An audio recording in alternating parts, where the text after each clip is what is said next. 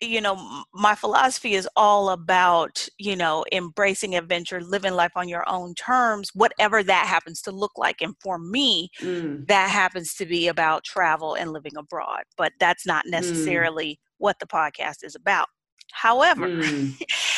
i am doing a series on women who are living abroad and how they got to do that because a question I just see coming up over and over again, and I'm not seeing what I think are satisfactory answers uh, mm-hmm. for people who are not educators, because that that's mm-hmm. my background and that's how I initially went abroad four years ago. Mm-hmm.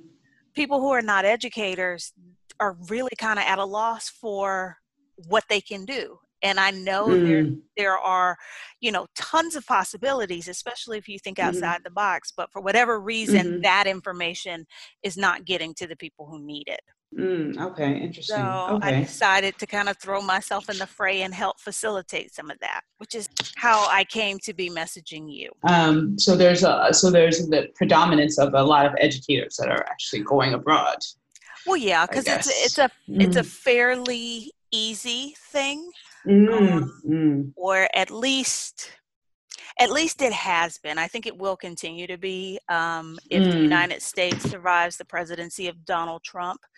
Uh, it may continue to be because God you know, yeah, there is the desire for people to be taught in English. The U.S., mm-hmm. UK, Canada, Australia, New Zealand that those are the markets that they target because you know in these other countries they want their kids to be taught in english by native speakers mm.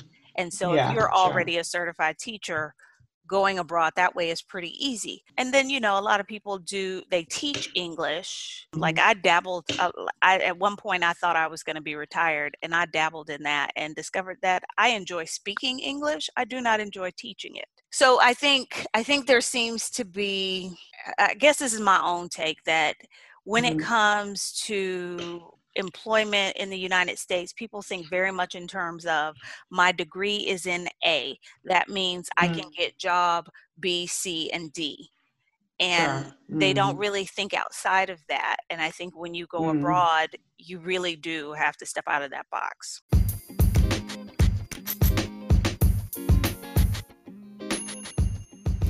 This is the Picky Girl Travels the World podcast, and I am your host, Adelia Aborshade of PickyGirlTravelsTheWorld.com. My guest this week is Janetta Craigwell Graham. She's a Japanese speaking attorney turned entrepreneur who can power lift over 600 pounds, who's currently living in Rwanda. Um, did I miss anything in there?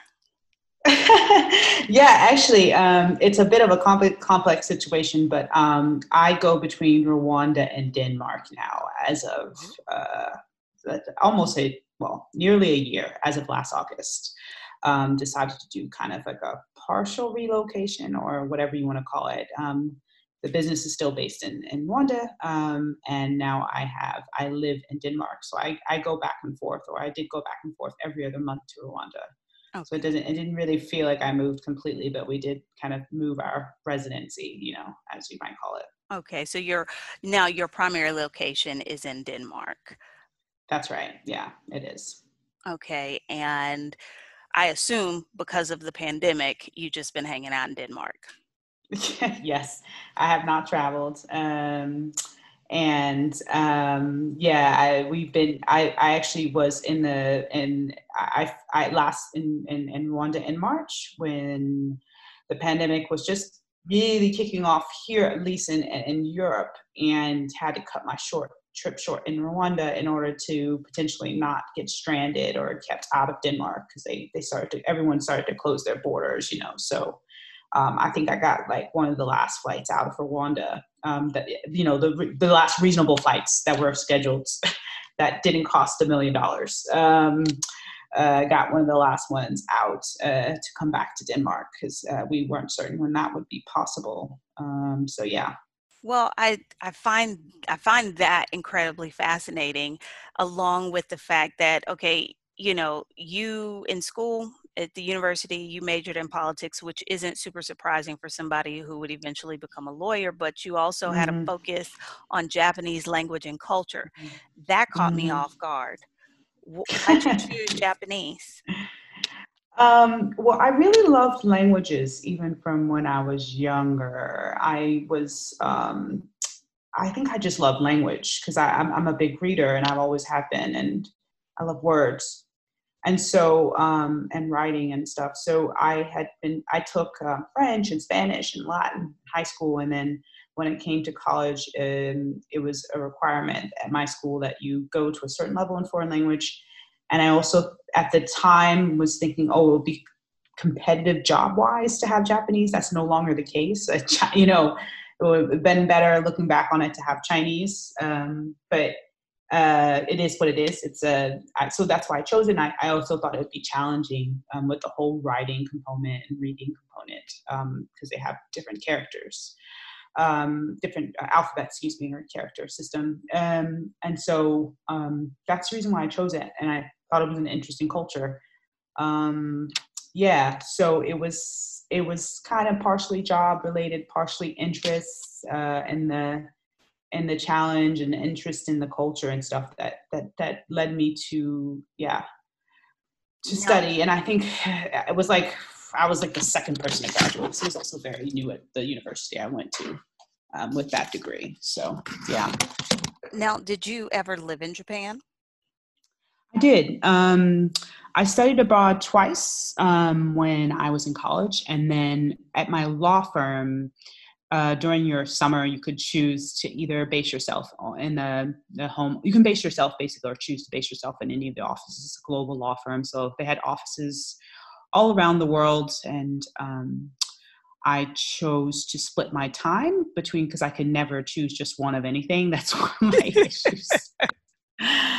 Why I have double of everything and two places I live and two majors and you know two different types of yeah everything. Uh, so um, I decided to split my time between New York and Tokyo. So I spent a summer there as well. And then just last year, um, was in need of a bit of a break uh, from Rwanda and just life generally. And, and my family and I actually rented a camper van and spent two months driving around um, and sleeping in a camper van. So yes, I've been several times uh, and uh, yeah, lived for short stints, but never for very long periods of time. You, I, I also find interesting um, how you ended up eventually living in mm-hmm. Rwanda. Mm-hmm. You you were working on a project in Tanzania initially. Mm-hmm. Yeah, that's right. Yeah.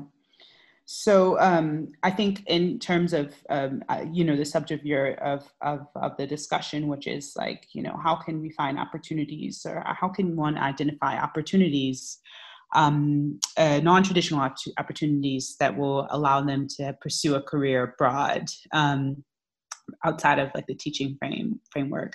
One thing that people could look into, especially if they work for international companies, firms, institutions, NGOs, is um, getting plugged into those projects that have some sort of global reach or impact because the reason why I ended up living in Rwanda was because my firm had this long-standing running um, uh, program where they would send attorneys to Tanzania to support um, prosecution of uh, uh, basically um, persons um, that were indicted for the Rwandan genocide at the UN Tribunal for the Genocide. Um, so they have been doing that for 10 years and you know this you go for it's like a, a pro bono experience and you typically go for a month i you know somehow was able to convince them part and also because i did have uh, a case I was working on, because I found it so fascinating, and I, I, was completely like really drawn into the experience of of living in Tanzania. Um, to let me stay for, I think I stayed for three months, um, and um, and and through that, I met a friend of a friend who told me about this position that you would have never found. It wasn't. It was advertised maybe in the Economist, but who even knows? The Economist has a job section. They do. Um, and uh, maybe I would have never found it, but it was through this opportunity from my my existing employer that led me to this other opportunity, and um, you know, interviewed, and um, the rest was history.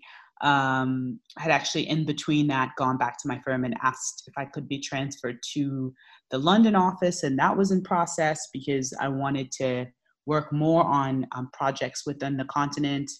Um, and uh, found out I got this other job and moved to Rwanda. So it was quite unexpected, and yeah, uh, that's sometimes how you find things the kind of work that you were doing in Rwanda, you would mm-hmm. classify it as development, correct? Yeah. Yeah. Now, yeah. I, I would. I would. Yeah. Mm-hmm. Okay. Could you explain what that means? Good point. Maybe I'm not the expert.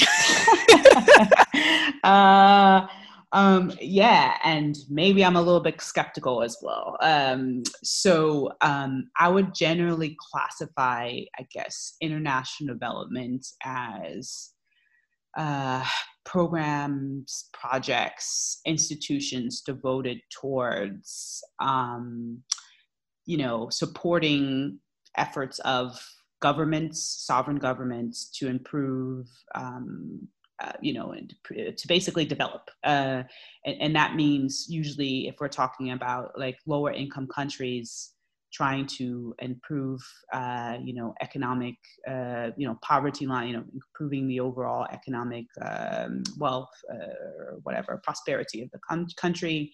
It could mean um, social issues such as um, things dealing with women and access to um, proper health, healthcare access to birth control. It could also mean um, agriculture um, access and improvement of agricultural processes and systems. It's really broad ranging. It looks at cross sectors and and and across um, institutions too, because you might, you know, you could say development is also working within an NGO that might be focused on um, supporting reforms in the judiciary section, or you could say development was working within the EU, the EU delegation, so the European Union uh, embassy in Kigali, for example, and you're working on developing projects for Rwanda to support their international development. So it really is a very large sector um, with a lot of different areas um, of, of, um, of, focus and, and very too broad, which is also the issue with it.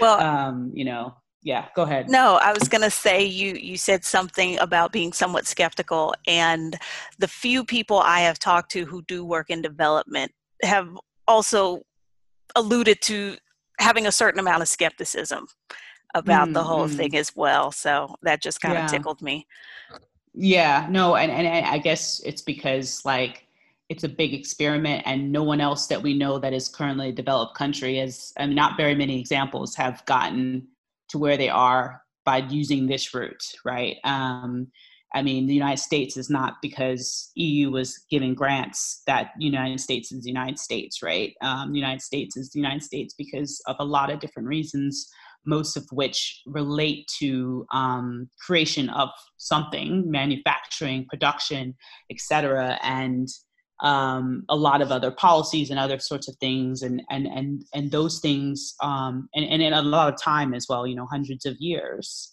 um, so what we're seeing is like we're seeing uh, you know very kind of to me very idiosyncratic very piecemeal attempts to kind of transform economies and transform governments um, in kind of very haphazard experimental ways.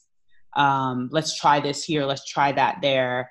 Um, and and to me not focusing on some of the fundamentals you know like uh, i mean of course people say yes we need to focus on building infrastructure and roads and stuff but i think eh, the way in which it's dispersed and managed it makes it really impossible because i think you know where there are so many of these uh, economies are very dependent on a donor deciding to do certain things rather than having a lot of autonomy over the development of a country. Um, there's so many problematic things with it. Um, so I can't, we can't, we have to take another uh, podcast or another episode to talk about that and have some maybe reformed development people come on and speak about it. But Um, well, there's lots of problems with it, and I think it comes from good intentions, but there's lots of problems with it. I I spent almost 20 years teaching geography and uh, mm. human geography, so that's my mm. own little personal nerdy interest in that. Other people probably mm. are not excited about that at all. yeah, no, interesting. At what point? Because okay, so you ha- were doing what was supposed to be a month long st- stint in Tanzania mm-hmm. that you parlayed into something like three months. That then set up mm-hmm. this opportunity for this job in Rwanda. But, mm-hmm. you know, many years later, you were still in Rwanda. So, like, at mm-hmm. what point did you know that you would be staying in Africa? No point.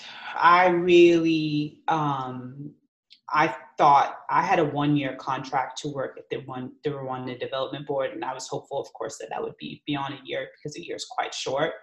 Um, and I really did. I thoroughly enjoyed my my my um, my experience. So I worked within the government's investment institution, supporting the negotiation and and and um, structuring and and um, supporting and development of, of strategic projects um, across uh, priority sectors within um, Rwanda. So, in, you know, foreign investor or local investor decides they want to invest in, you know, let's say building um, a solar power plant, and we support the project and helping structure it and also negotiate it on behalf of other government institutions. So, um, I, I, I was looking forward to that, but I always imagined that I was going to be kind of moving around uh, every two years, kind of just going wherever I felt the urge.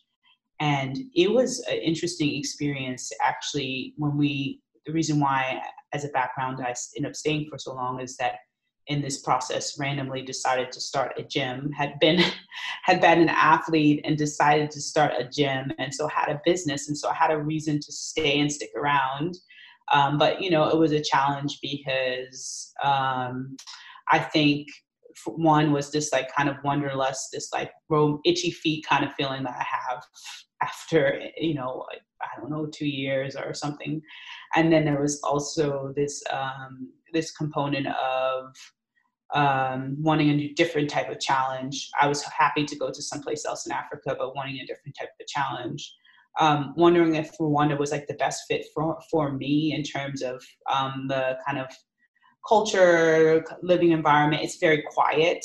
Um, and I'm a, I, I lived in New York before I moved there, New York City. So I'm like, it's got to be loud, crazy, and someone's got to be, you know, like about to take a poo on a stoop or something. It's just got to be crazy. Like, no, I understand. I want it to be wild.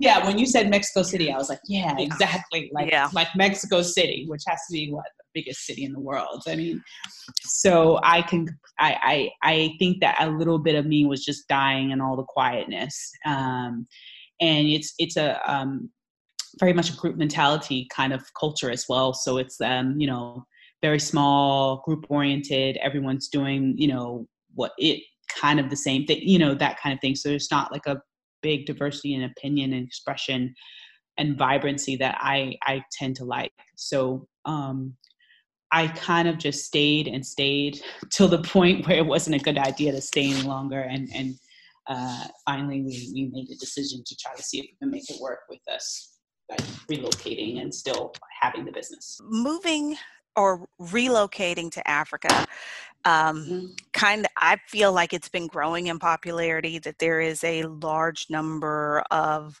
uh, Black women, especially, who have an mm. interest. Mm.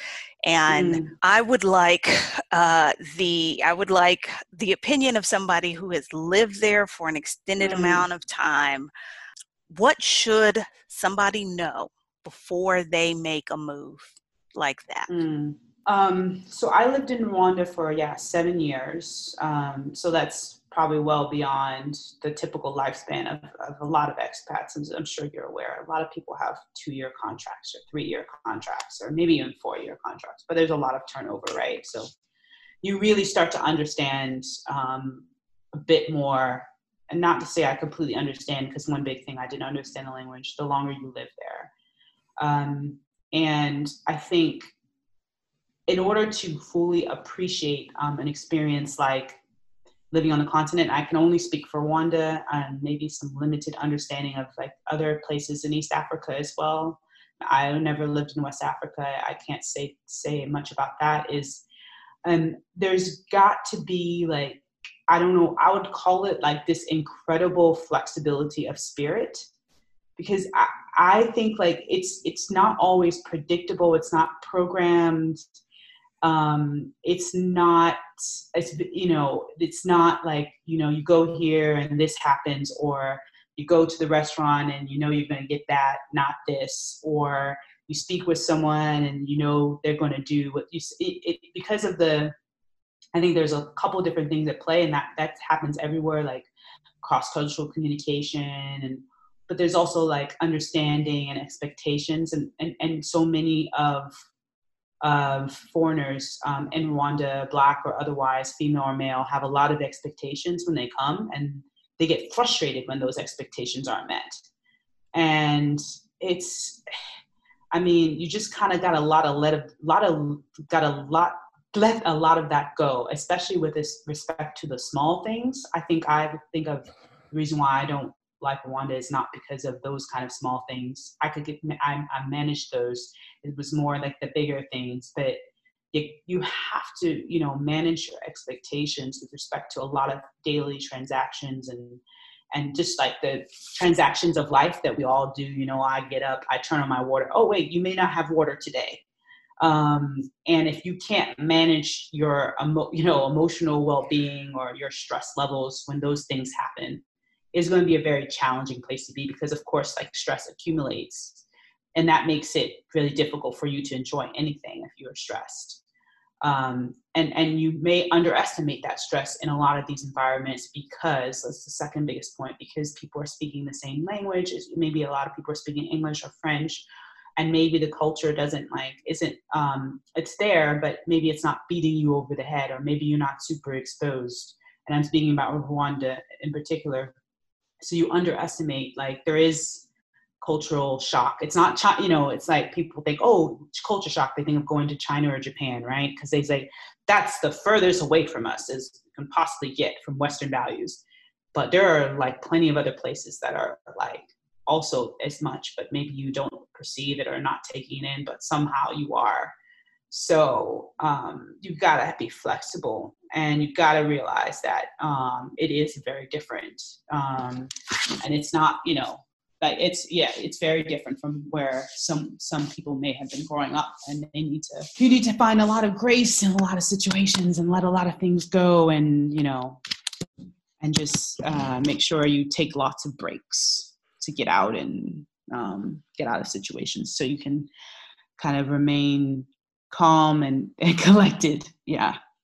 Well, I think uh, you hit on something. I, human nature is we like to make assumptions that other people mm. think the same way we do, and I mm. I worry about people romanticizing um, yeah. relocating to the continent yes. and sure. and having this this assumption that well we all look alike so mm. of course we all think alike and and know. And yeah. I, I yeah. would expect that that's not the case, but I do worry about that. So I'm I'm very thankful that you shared uh, that yeah. Ex- your your take on that, your experience. It is romanticized, absolutely, um, and that's fine. I think it's in our day and age, Black people we could use a little romance. I mean, we could use a little like rosiness in our lives and i'm you know kind of and i understand the appeal of that i think um yeah the assumption thing is is totally dead on. I had another point in my head but it slipped out. But yeah i think it's important that it's it's a different country and a different set of people and that I, but what i will say is this is what I was the, point i was going to make.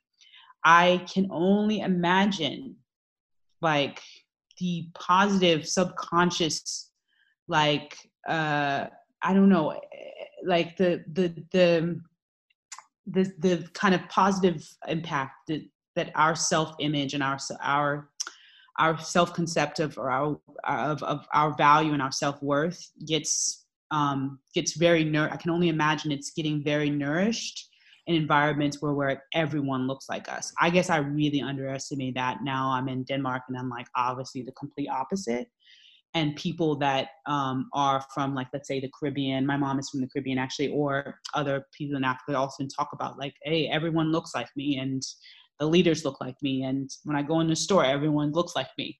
I just that has got to you know that ha- had to have some sort of positive effect that i didn't realize it was subconsciously getting into me and um, being able to be in black spaces at least at least um, i can imagine is is is is also a pleasant surprise would be a pleasant surprise for a lot of people that decide to make the move i think you're right about that um, the first time that i went to jamaica I didn't realize it at the time, but I kept thinking Mm-hmm. like there was just something about it that I really enjoyed it. And when I look back at it objectively, it's not that I did anything fancy or anything was remarkable about it. And it wasn't until Mm. years later it occurred to me that was the first time in my life I'd ever been someplace where I was the, in the majority and Yeah, how different exactly. that felt. yeah right like the transaction again we're talking about transactions or i was talking about that earlier and like those daily transactions which get we are we are stressed normally and and, and the spaces that we are in the us at least there's some amount of stress that's going on like imagine that's just gone um, so I'm, i think about that a lot now um, in the spaces i am in and i wonder yeah uh, you know maybe that's alone a good reason for some people to decide to make the move um, um, and to have that experience at least um, Was it difficult to start your business in Rwanda? um, no it's actually very easy to start a business in rwanda um, it's um, like they, that's one of the reasons why a lot of people actually do choose even though it's a very small market to start there because it's you can get the business registered in a day. Um, i don't think you can do that in the us i'm pretty sure you can't. Um, and you can get everything set up to start the business. I think what's more difficult is to make you know to grow in rwanda. So you may be able to start it and have some success but if you're looking to grow on a much bigger scale it's a very small country compared to some of its neighbors. Um, you know tanzania is big ethiopia is big you know course we know nigeria is massive um, in terms of number of people but also in terms of um, purchasing power and um, and level and, and and the you know kind of GDP and economy and stuff like that. It's just a very small country, so we we've we've struggled more on the growth side than we did on than we do than we did on uh, starting the business side. Yeah. Any words of advice to uh, women who are thinking about starting a business in Rwanda? Mm. Um, think carefully about whether or not you are doing something that not only a few hundred or even a few thousand, you're looking at like, yeah, but that you think that there's potentially like millions that are going to appreciate it because it's a lot of work and effort and um, and to reach only a certain level um, after all the work and effort would be kind of disappointing. So you know you're going to put all the effort and work into it because you want it to be successful and it's going to be successful from having a lot of customers or whatever or clients or whatever the context is. And so if you can't get there because there's something like in the business model there's not enough clients or et cetera then you might not consider Rwanda might not be the place for you because you're still going to put a lot of effort into to kind of building it. Um, but if it's a, but if, if you're looking for some, but I think on the other hand, if you're looking for a smaller environment where you can, where there's, it's going to be, you know, no, basically no corruption or limited to no corruption, easy to, to, to start and, you know, easy to get going. If you want to try something out, I think it's a great a great country to try something out. What I'm hearing is don't make those decisions based solely off of emotion. To really put some mm-hmm. thought into it.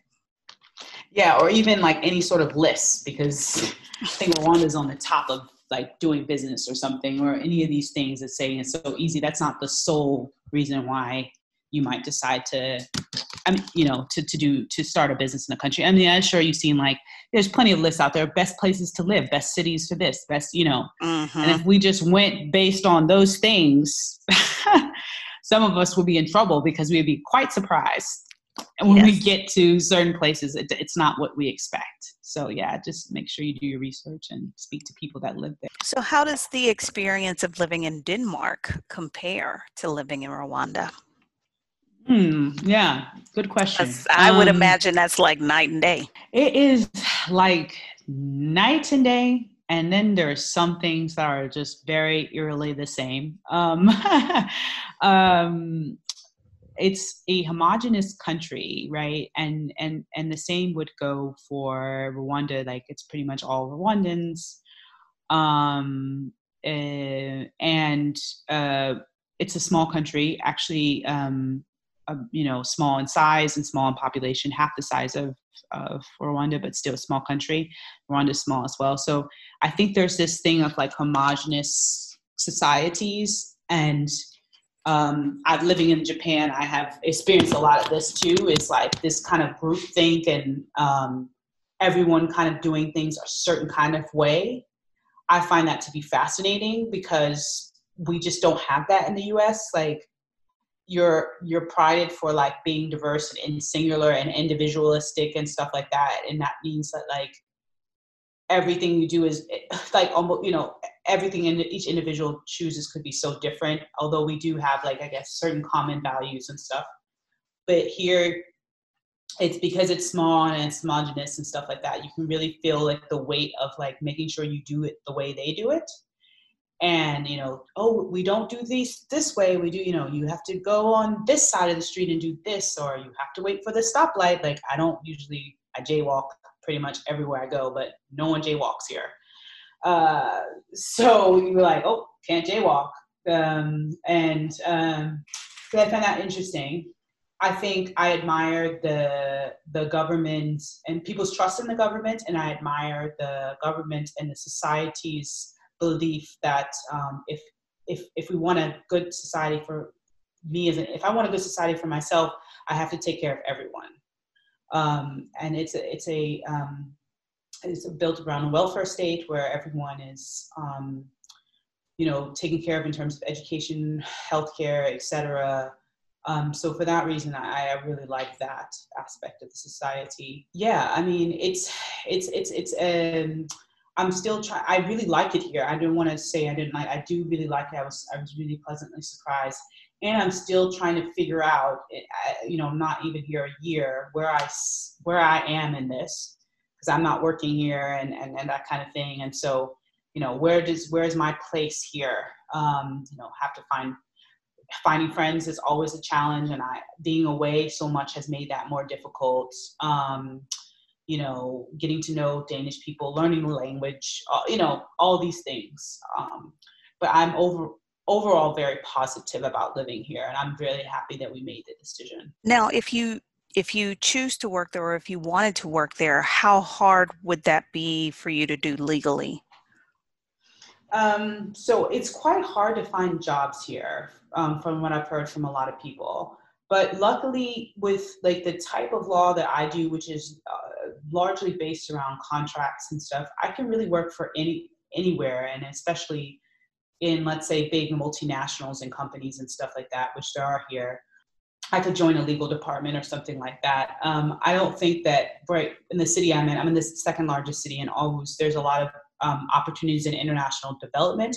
But if I say went to a city like Copenhagen, there's UN, um, the U, there's some UN offices there, and there's also NGOs and stuff that work within. If I wanted to do stuff that's more on the development, I think the challenge is, is that it's a very competitive job environment because it's a small market and um, yeah, so there's not very many companies, not many jobs. So that'd be the only challenge, is finding something. But I think I could probably find something. And I think you, we, when we were speaking earlier, we, we talked about, oh, I got a degree in X, so that means I have to do X. I mean, my natural inclination is I realize even though, you know, when I may be looking for a job, is say, oh, legal officer, you know, like lawyer.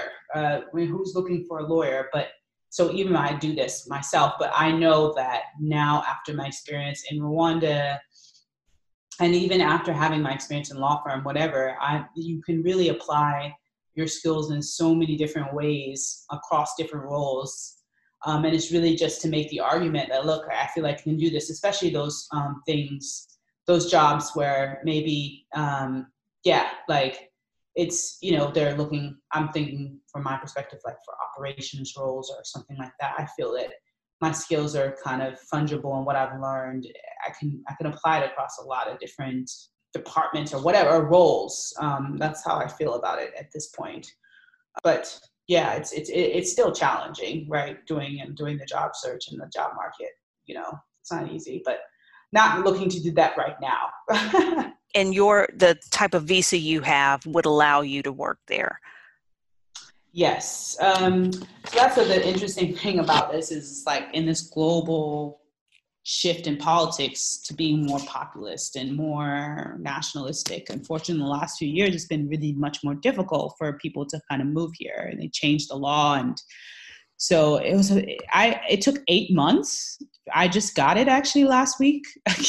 uh, my visa, yay! I guess. And it took eight months. Uh, they changed the law in the last kind of five years or so um, because of of fear of immigration, and of course we had the Syria refugee crisis, and et cetera, et cetera. So I had to basically apply for something to reunify with my partner, and we're not married, um, but he's he's Danish. Um, so I had to reunify with my partner and my daughter. So I, I applied for a spousal reunification. Not only did it mean like you know waiting this period, but we also and, and during this period I had to like apply each time I wanted to leave the country and and then now we had to we have to provide a guarantee of around twenty thousand dollars to the local commune uh, for my application that has to remain in place like so either cash in an account or a guarantee to secure my my being here. I guess I don't know if I have any liabilities. I'm actually not too clear about why they want this money, but we we we had to secure that. And then I I just yesterday, as a matter of fact, had to take a Danish language exam. So I have to demonstrate I have a certain understanding of the language and get to a certain level. Um, yeah, the other interesting thing is I had to declare uh, on the application that you know I would uh, agree to Danish values and Danish culture, that I wouldn't hit my daughter, that I will send the girl children to school. So it was it was funny wow. to see these decor yeah these decorations I had to make at the end of my application. Largely, it seems like targeted towards around a certain type of um, immigration. Yes. They're concerned around Muslim immigration, right? um, that I will comply, with, that I will participate within the community and participate within school life as well for my daughter. So um, I was, which I never had to do any of this. Didn't have to learn the language. Um, didn't have to do all this in Rwanda. Took two weeks to get visas usually. Um, so it was a big change.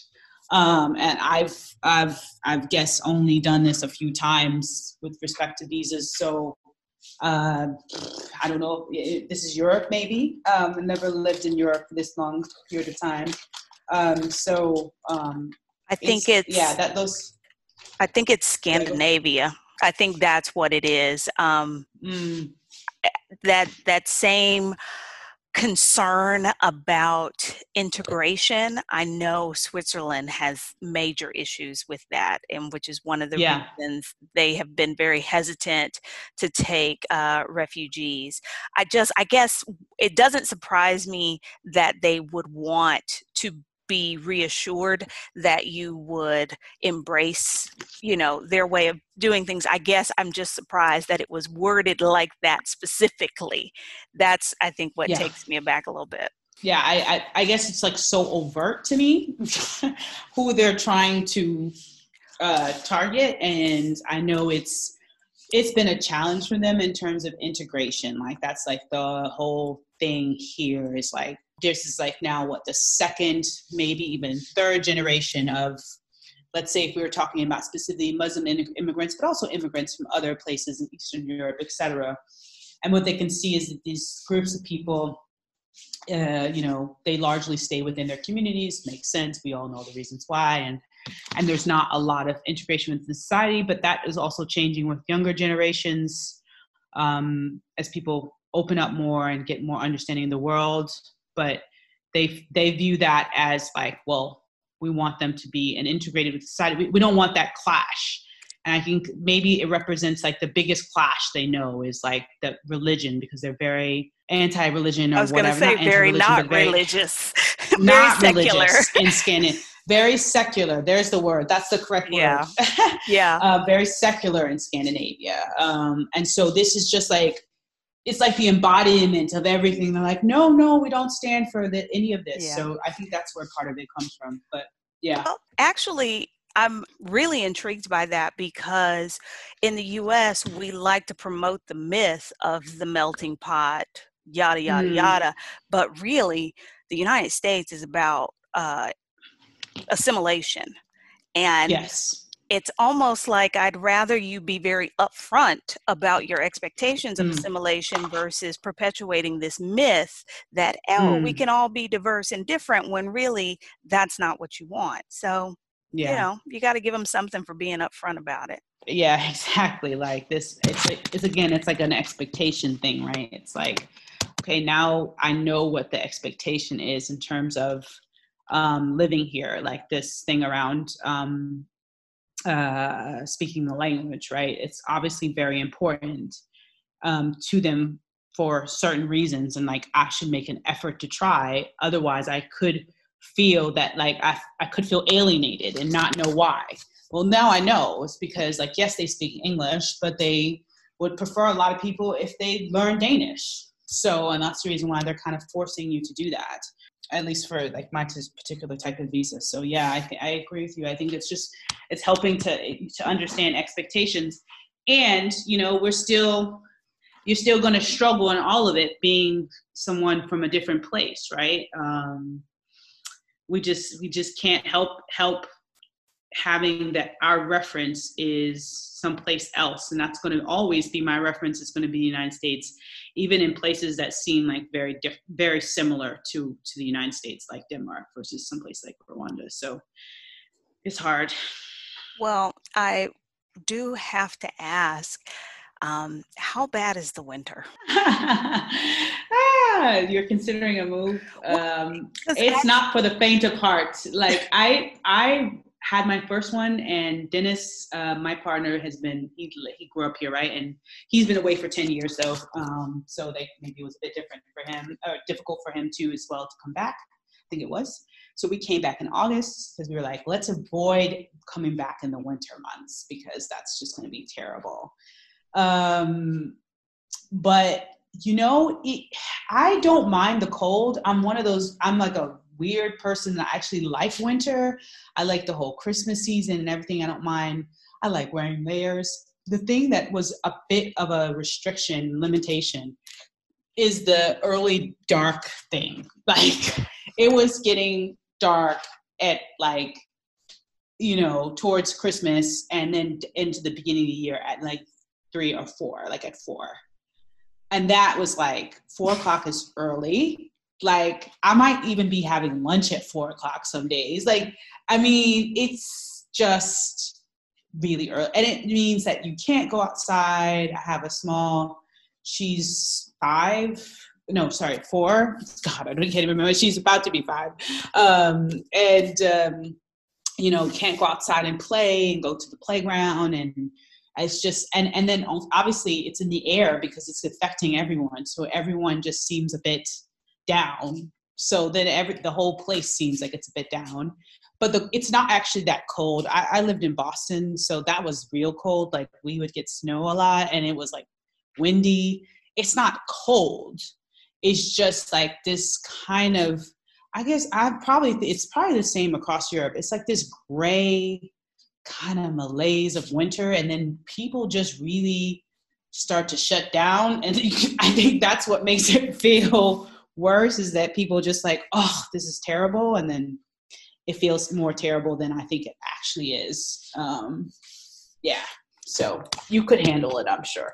well, you know, I because I for uh, Chinese New Year, mm. Scandinavia mm. was on my list. It was out of Scandinavia or Eastern Europe because um, mm. I was trying to go when it might be cheaper, but then I realized yeah. like that would be the death depth of winter and I wasn't sure I was ready for that.